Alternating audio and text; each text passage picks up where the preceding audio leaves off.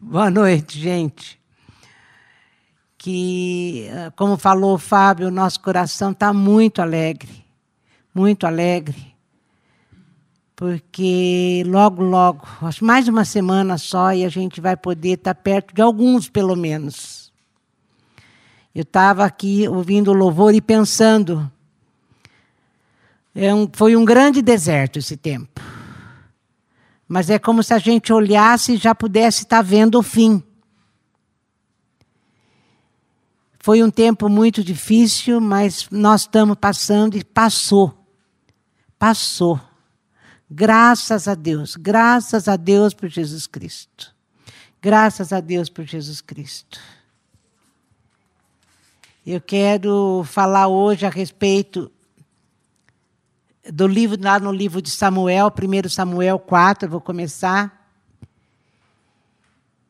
E eu fiquei pensando, né, que ver essa história parece que não tem nada a ver conosco, porque está bem lá no Velho Testamento. Mas é muito bom olhar histórias onde a gente vê Deus operar em tempos de crise. E nós cantamos um louvor hoje e que dizia: O Senhor em todo tempo não nos faltou pão, não nos faltou a presença dEle, que é o que faz toda a diferença. A nossa vida de fé é de altos e baixos, mas discernir a presença de Deus nesse tempo faz toda a diferença. Faz toda a diferença. Faz com que a gente viva e viva não é mais um dia ou então se arrastando, não, é vida. Porque a gente está discernindo a, a, presença de Deus. E é o que esse texto vem falar conosco. Então vamos lá, 1 Samuel, capítulo 4, do 1 ao 11, eu vou ler. Gente, aqui está é, escrito assim: a arca do eterno capturada. E aqui começa a falar da, da vida de Samuel. Samuel era um juiz, um profeta, um sacerdote, foi o último juiz. É, é, é, nós estamos falando de um, de um tempo em porque era teocracia, Deus queria reinar sobre o povo. Mas era, já estava sabe, transformando para a monarquia, porque o povo não queria mais isso, ele queria ser como todas as outras nações e queria um rei sobre eles. Então é nesse contexto que nós estamos lendo aqui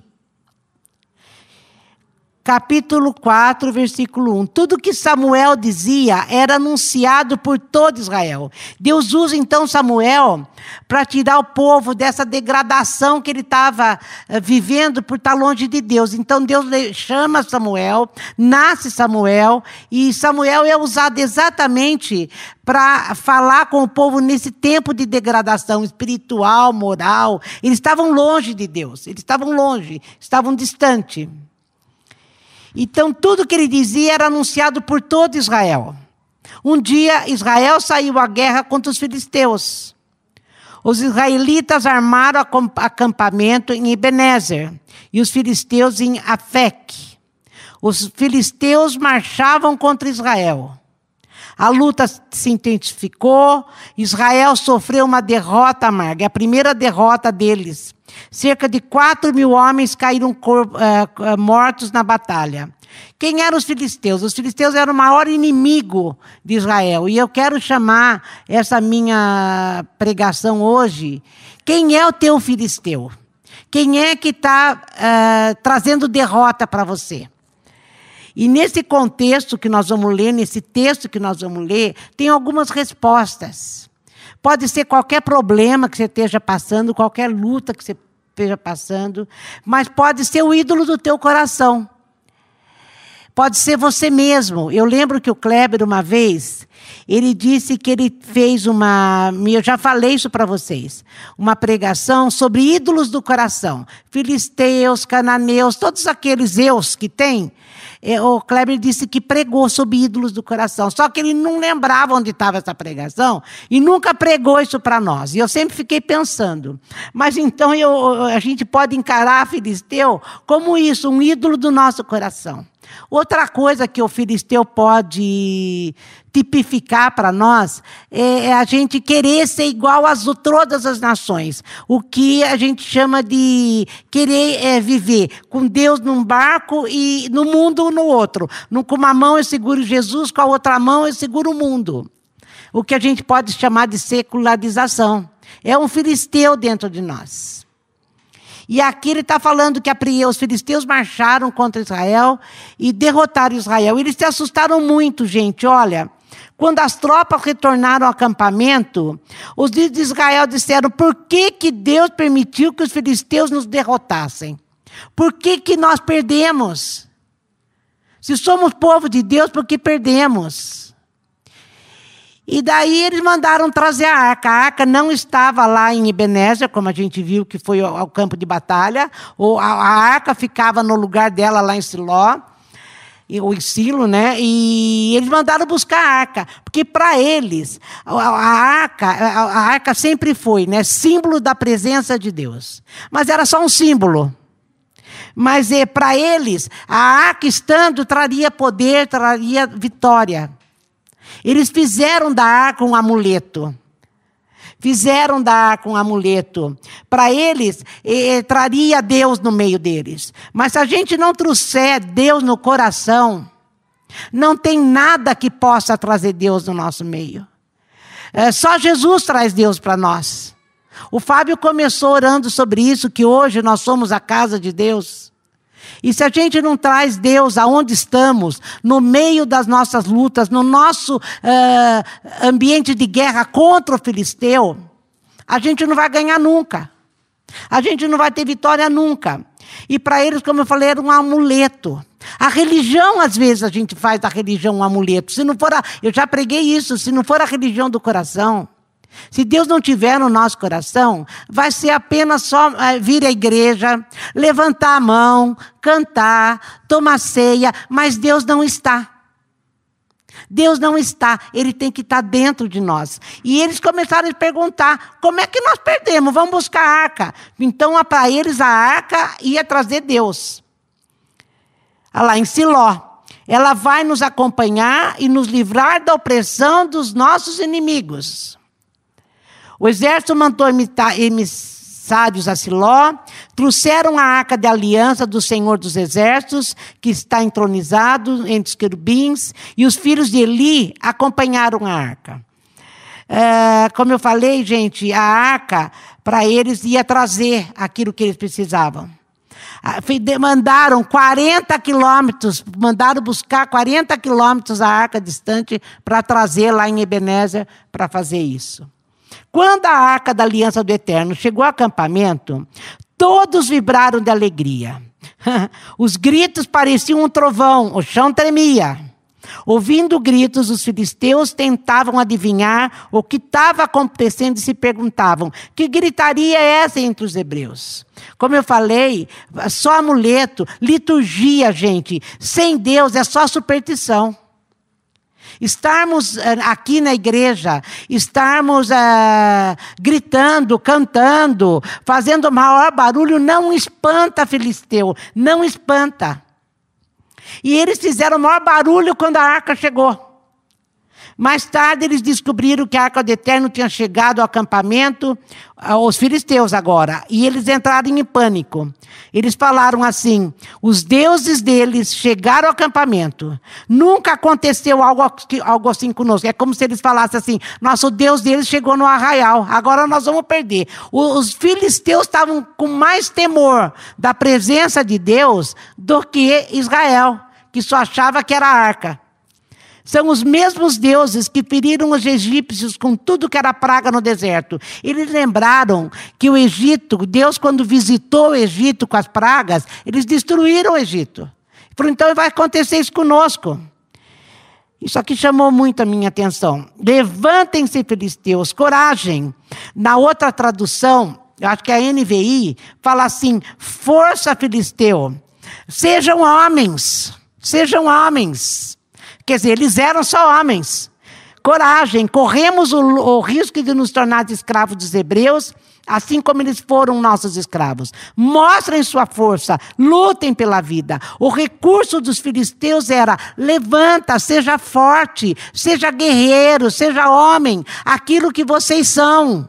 Porque o filisteu era muito forte. O exército dos filisteus era muito armado, eram muito fortes. Israel jamais poderia vencer os filisteus se não fosse com a presença de Deus. Então o recurso deles era isso: sejam homens corajosos. E a força deles, gente, estava na fraqueza do, do espiritual de Israel. Como eu falei, se Deus tivesse presente, eles nunca ganhariam. Israel seria forte. Mas como eles estavam longe de Deus, em degradação, como eu falei que Samuel veio anunciar isso, eles estavam fracos. O recurso de Israel era contar com Deus. A esperança deles era a presença de Deus. E sem Deus, o que, que aconteceu? Sem Deus era apenas guerra de homens. E na guerra de homens, nós sempre vamos perder. Nós sempre vamos perder se Deus não estiver. E aqui ele fala: eles lutaram como nunca, puseram Israel para correr de novo, né?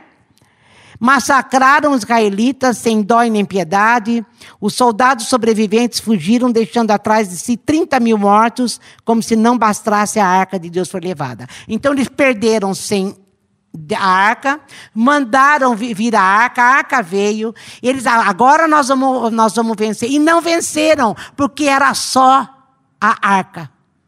Eles tinham posto a esperança deles na arca, não no Deus da arca, não aquilo que a arca carregaria, que era a presença de Deus. E a esperança deles era isso. E eu fiquei pensando, assim como eu, eu, eu teologicamente, pensando nisso tudo, eu fiquei pensando. É, é, como a gente tentar vencer, como eu falei, filisteu pode ser a nossa própria carne, pode ser o ídolo do nosso coração. E nós nunca vamos vencer os nossos inimigos na carne. Nós vamos precisar do Espírito Santo. Se não for o Espírito Santo, vir à igreja, levantar a mão, como eu falei, tomar ceia, não vai servir para nada. É só superstição. É só achar que Deus está quando não está. Se nós não trouxermos Deus no coração. A religião externa não vai servir para nada. Não vai servir para nada. É a presença de Deus que vai fazer a diferença. Daí, o capítulo 5 e o capítulo 6, eles levaram a arca, a arca foi embora, está agora nas mãos dos filisteus. É, ela demorou 20 anos para voltar para Siló. Mas na mão dos filisteus ficaram só sete meses. Os filisteus não aguentaram. Era tanta, tanta luta que eles começaram a enfrentar, porque a, a arca estava com eles e Deus estava ali. Que Deus começou a trazer doença, a trazer peste, e eles falaram: Nós não queremos mais a arca, vamos entregar logo a arca. E daí nós vamos pular para o capítulo 7. Capítulo 5 e o 6 é o que eu falei: a arca estava com os filisteus. No capítulo 7, Samuel vem com um novo discurso para eles vem com um novo discurso e fala assim para eles: olha, não ponha confiança em símbolos, nós temos que ter um credo no nosso coração. A, a gente cantou isso, o Du falou isso, o Fábio falou isso, o Espírito Santo já estava ministrando no nosso coração. Que nós temos que celebrar. O que é ter o credo no coração? É ter sempre o coração lembrando daquilo que Deus fez na nossa vida. Celebrando isso. Não se esqueça, lembra, lembra do que Jesus fez. Deus deu o filho dele para mim e para você. E isso daí faz o nosso coração a arca. Quando Jesus vem, ele faz o nosso coração a arca. Ele fala: agora eu vou habitar no meio de vocês. Não vou abandonar vocês. Vou estar em vocês. Esse é o credo do nosso coração. Então, o tempo todo, Israel achava que era alguma coisa externa que traria. Mas Deus tem que estar dentro de nós, tem que estar dentro do coração do homem, para que a gente tenha vitória. Não só a vitória espiritual contra o filisteu que está dentro do teu coração, mas até das nossas lutas, até das lutas da vida, as guerras que a gente enfrenta na vida. E Samuel fala isso. Não ponha sua confiança em símbolos, põe em Jesus. Ponha no Senhor, traga Ele no teu coração, que agora nós vamos ter vitória. E olha aqui que lindo, no capítulo 7, o versículo 3, o 6 e o 8. No 3 ele fala assim: Um dia Samuel propôs ao povo de Israel, aquilo que eu falei, é o novo discurso.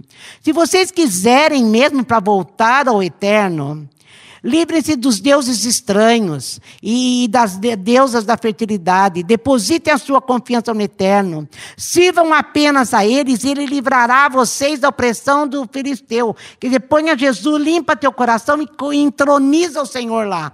E ele vai te dar vitória. No 6, fala assim: Todos os israelitas se reuniram em Mispá. Eles tiraram água do poço, derramaram perante o Eterno, como ritual da purificação. Depois de jejuar o dia todo, confessaram: pecamos contra o Eterno. Oito. E o povo suplicou a Samuel: ore com toda intensidade. Não pare de orar, interceda ao Eterno nosso Deus para que ele me livre dos filisteus. Vocês viram que eles nem falaram mais da arca? Agora, quando Samuel vem e explica para eles, vocês têm que ter isso no coração. Lembra, não esquece, como dizia o Du, não esquece daquilo que ele fez até então comigo e com você. Isso é trazer ele no coração. E quando isso acontece, você fala desse jeito: Senhor, nós precisamos do Senhor.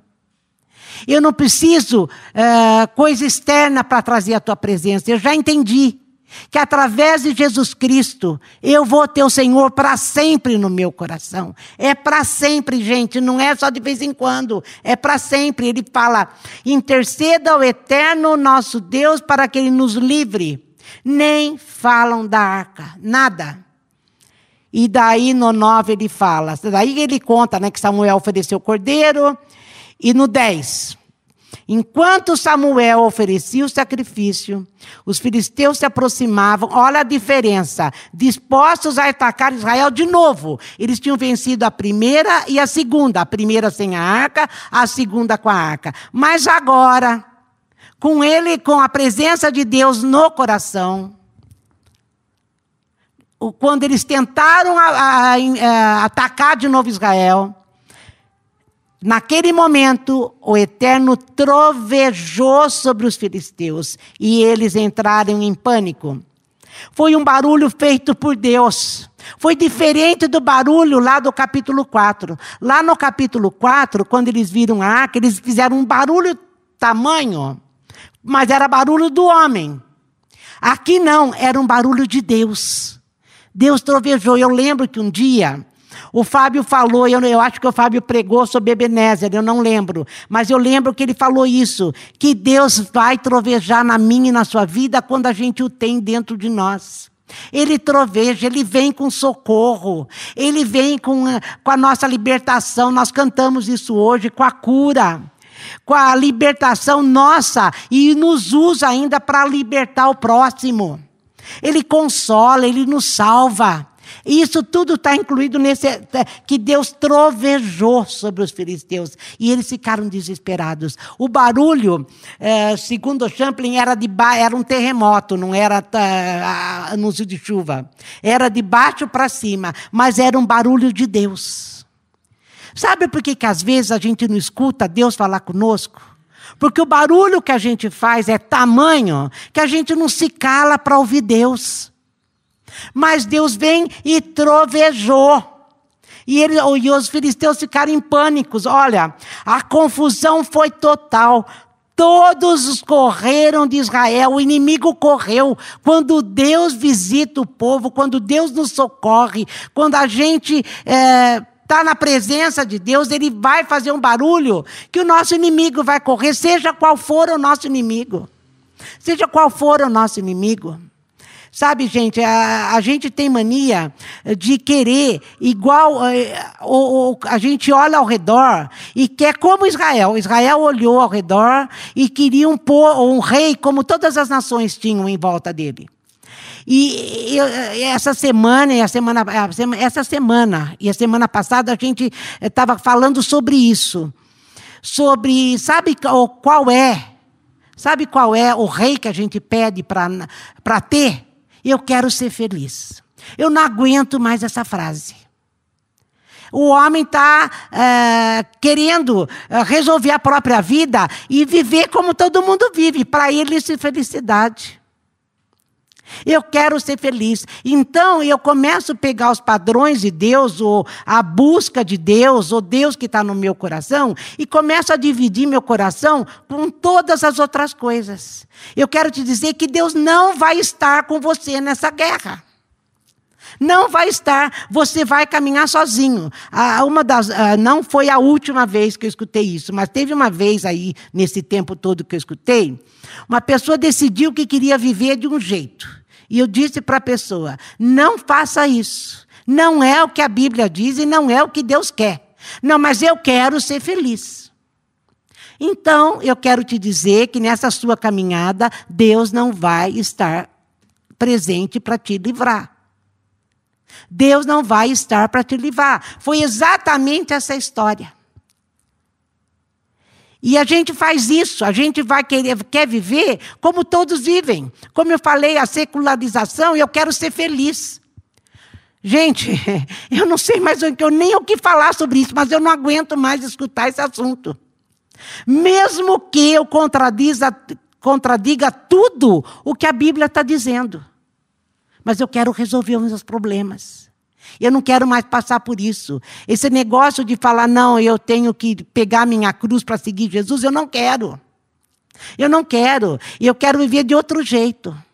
Então você vai enfrentar a vida com guerra de homens. Vai ser como guerra de homens. Você contra os filisteus.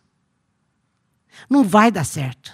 Não vai dar certo. Se você é de Deus, se você é, a, a, o teu coração já foi conquistado por Deus através de Jesus Cristo. Se você afastá-lo para encher com outras coisas, você vai quebrar a cara. Agora, se você nunca encheu o teu coração com a presença de Deus, porque só Jesus traz, ele vai deixar você a própria sorte. Eu lembro sempre disso, Jacó e Esaú. Jacó, Deus teve um plano com ele. Ele pensou que indo embora para a casa do Labão, lá ele ia resolver a vida dele. Vinte anos depois, Jacó está voltando para o ponto de partida e teve luta o tempo todo. Luta o tempo todo. E Deus cumpriu aquilo que tinha na vida de Jacó. Porque ele era de Deus. Agora, Esaú Viveu a própria sorte. Deu certo na vida, mas Deus não interferiu na história dele. Tanto que Esaú não se fala mais na Bíblia, ele sumiu. A genealogia de Esaú sumiu. Mas hoje nós somos filhos de Jacó, nós somos Israel. Nós somos. E é o que eu falei: se você não é, pedir e não colocar ele no teu coração, você vai viver a tua própria sorte, e tua vida vai ser guerra em cima de guerra. E aqui, todos os filisteus fugiram, é, cada um para o seu canto, de Mispá, disparou na perseguição, daí eles, Israel ganhou a guerra, matando os filisteus em toda a parte, até a proximidade de Betcar. Não é porque eles eram fortes, mas é porque era Deus que estava com eles. Samuel assentou uma pedra entre Mispá e Sem e deu a ela o nome de Ebenezer, rocha de ajuda, dizendo: Neste lugar o Eterno nos ajudou. Quando você está é, tá na presença de Deus, quando Ele está em você, você pode ter muitos Ebenezer. Como Samuel, você vai fazer muitos altares e Deus vai estar te ajudando. Você quer contar com a ajuda de Deus? Encha o seu coração com a presença de Deus. Não se afaste de Deus. Faça o, o culto do coração. Faça aquele credo do teu coração. Como já foi dito, eh, o Du falou e eu já falei. Celebre a história de Deus na sua história. Lembre de quantos Ebenezers você teve. E como o Samuel, nós podemos falar a mesma coisa. Até aqui nos ajudou o Senhor. Rocha de ajuda, dizendo: Neste lugar o Eterno nos ajudou. Traga o Senhor no coração e você terá muitos Ebenezer. Seja qual for a tua luta. Eu o tempo todo, hoje à tarde, eu pensava que, quanta, é, além da luta, da, dos problemas que a gente tem tido, da guerra espiritual que a gente tem tido, a maior guerra é contra a gente mesmo. É contra a gente mesmo. E lá no livro de Gálatas, Paulo fala: se você é, estiver no espírito, você jamais vai deixar a tua carne vencer. A tua carne pode ser o filisteu que você precisa derrotar.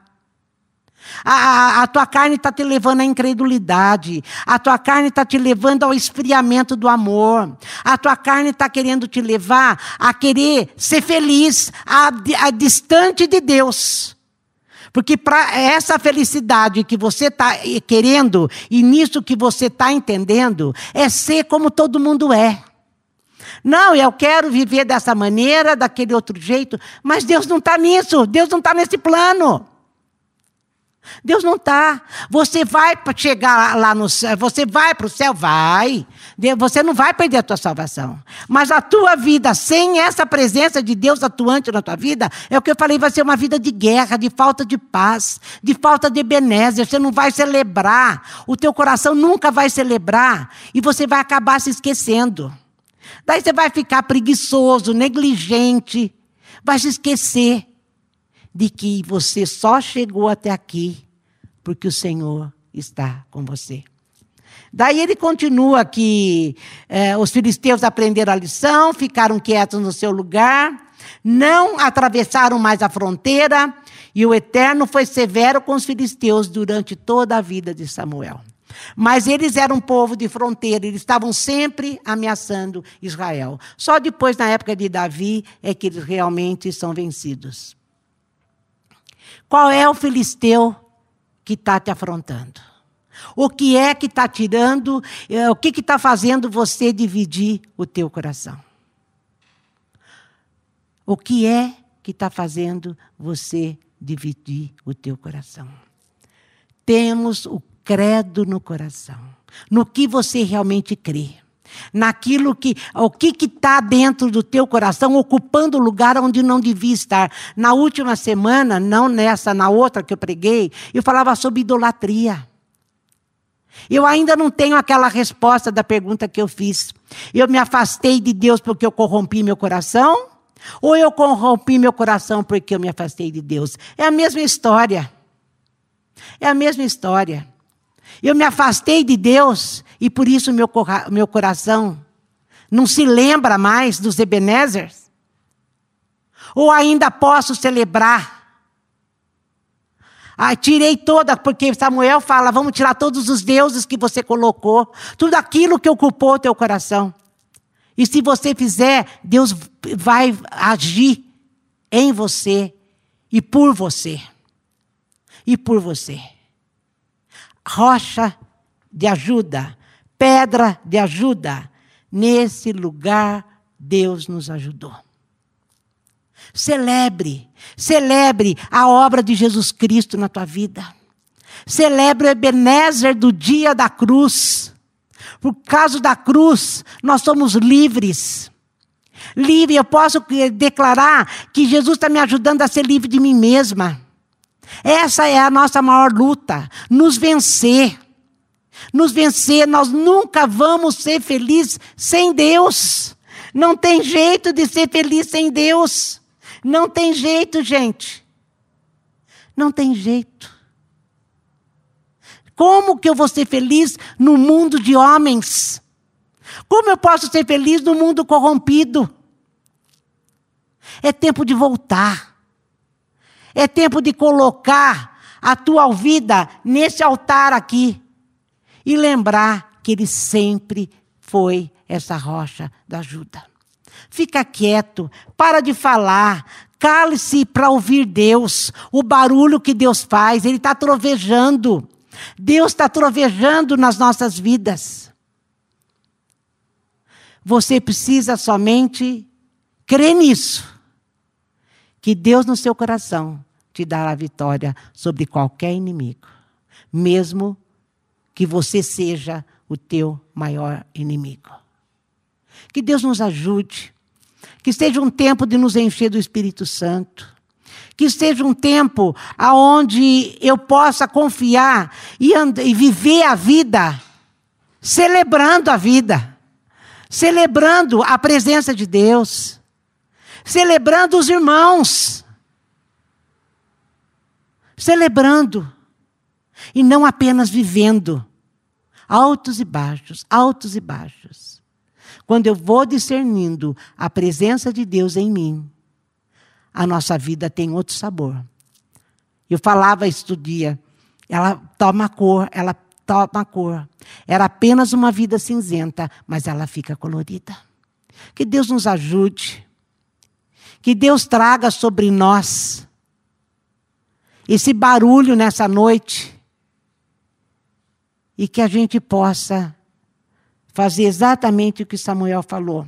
Se vocês quiserem mesmo voltar para o eterno, livrem-se daquilo que está no seu coração. Deposita a sua confiança no eterno. E ele, sirvam apenas a ele, e ele livrará vocês da opressão dos filisteus. Senhor, muito obrigada, muito obrigada porque eu posso confiar no Senhor. Eu posso confiar que o Senhor é por mim, é por nós. Eu posso confiar que o Senhor não falha. Eu posso confiar que o Senhor não, vai nos abandonar no meio da luta. Vem, Senhor, vem nos ajudar a limpar o coração. Espírito Santo de Deus, precisamos do Senhor. Sem o Senhor, nós nunca limparemos o nosso coração. Nós nunca vamos derramar água. Nós nunca vamos matar, os, é, de, destruir os nossos altares para construir um altar para o Senhor. Espírito Santo, vem, vem falar conosco. Vem, Senhor, lutar junto conosco, comigo, as minhas lutas contra mim mesma. Miserável homem que eu sou. Miserável homem que eu sou. Senhor, muito obrigada por Jesus Cristo. Muito obrigada por Jesus Cristo. Eu não quero me esquecer. Eu quero me lembrar o tempo todo e lembrar de não esquecer da obra redentora de Jesus Cristo. Porque a partir disso o Senhor fez do nosso coração a, sua, a arca. Hoje somos a arca. E que todos possam saber que o Senhor está na minha arca, no meu coração. Hoje somos porque Jesus fez isso. Jesus fez isso. Muito obrigada, Jesus Cristo. O Senhor sabia que se não fosse o Senhor, e se o Senhor não pusesse, não, não fosse para que o Espírito Santo viesse sobre nós, nós nunca teríamos vitória. O filisteu que me assola todo dia, o meu desejo de quero ser feliz, o meu objeto de desejo estaria errado. Quando o Senhor veio, o Senhor mudou isso, objeto de desejo do meu coração. O Senhor fez isso. Sabe, Senhor, às vezes a gente vive sem perceber o que está vivendo. Mas uma vez que eu vivi Ebenezer, não dá mais para viver sem. Não dá mais para viver sem. Muito obrigada pela sua ajuda, obrigado pelo seu braço forte, obrigado porque eu posso olhar para o meu inimigo e dizer: tem um jeito, tem um jeito. É Jesus em mim a esperança da glória. É Jesus em mim a esperança da glória.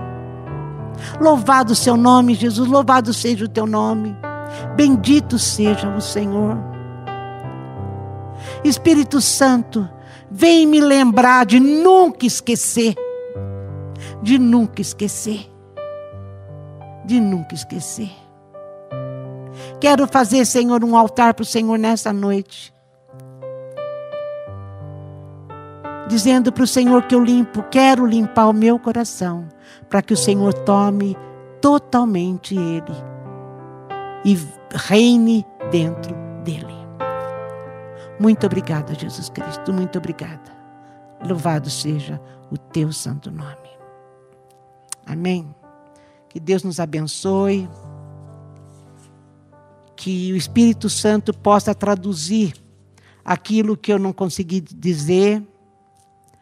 Que o Espírito Santo possa colocar dentro de você o desejo ardente de poder declarar: até aqui o Senhor me ajudou e vai continuar me ajudando. Seja qual for o meu inimigo. Porque o Senhor habita no nosso coração. Louvado seja o teu santo nome.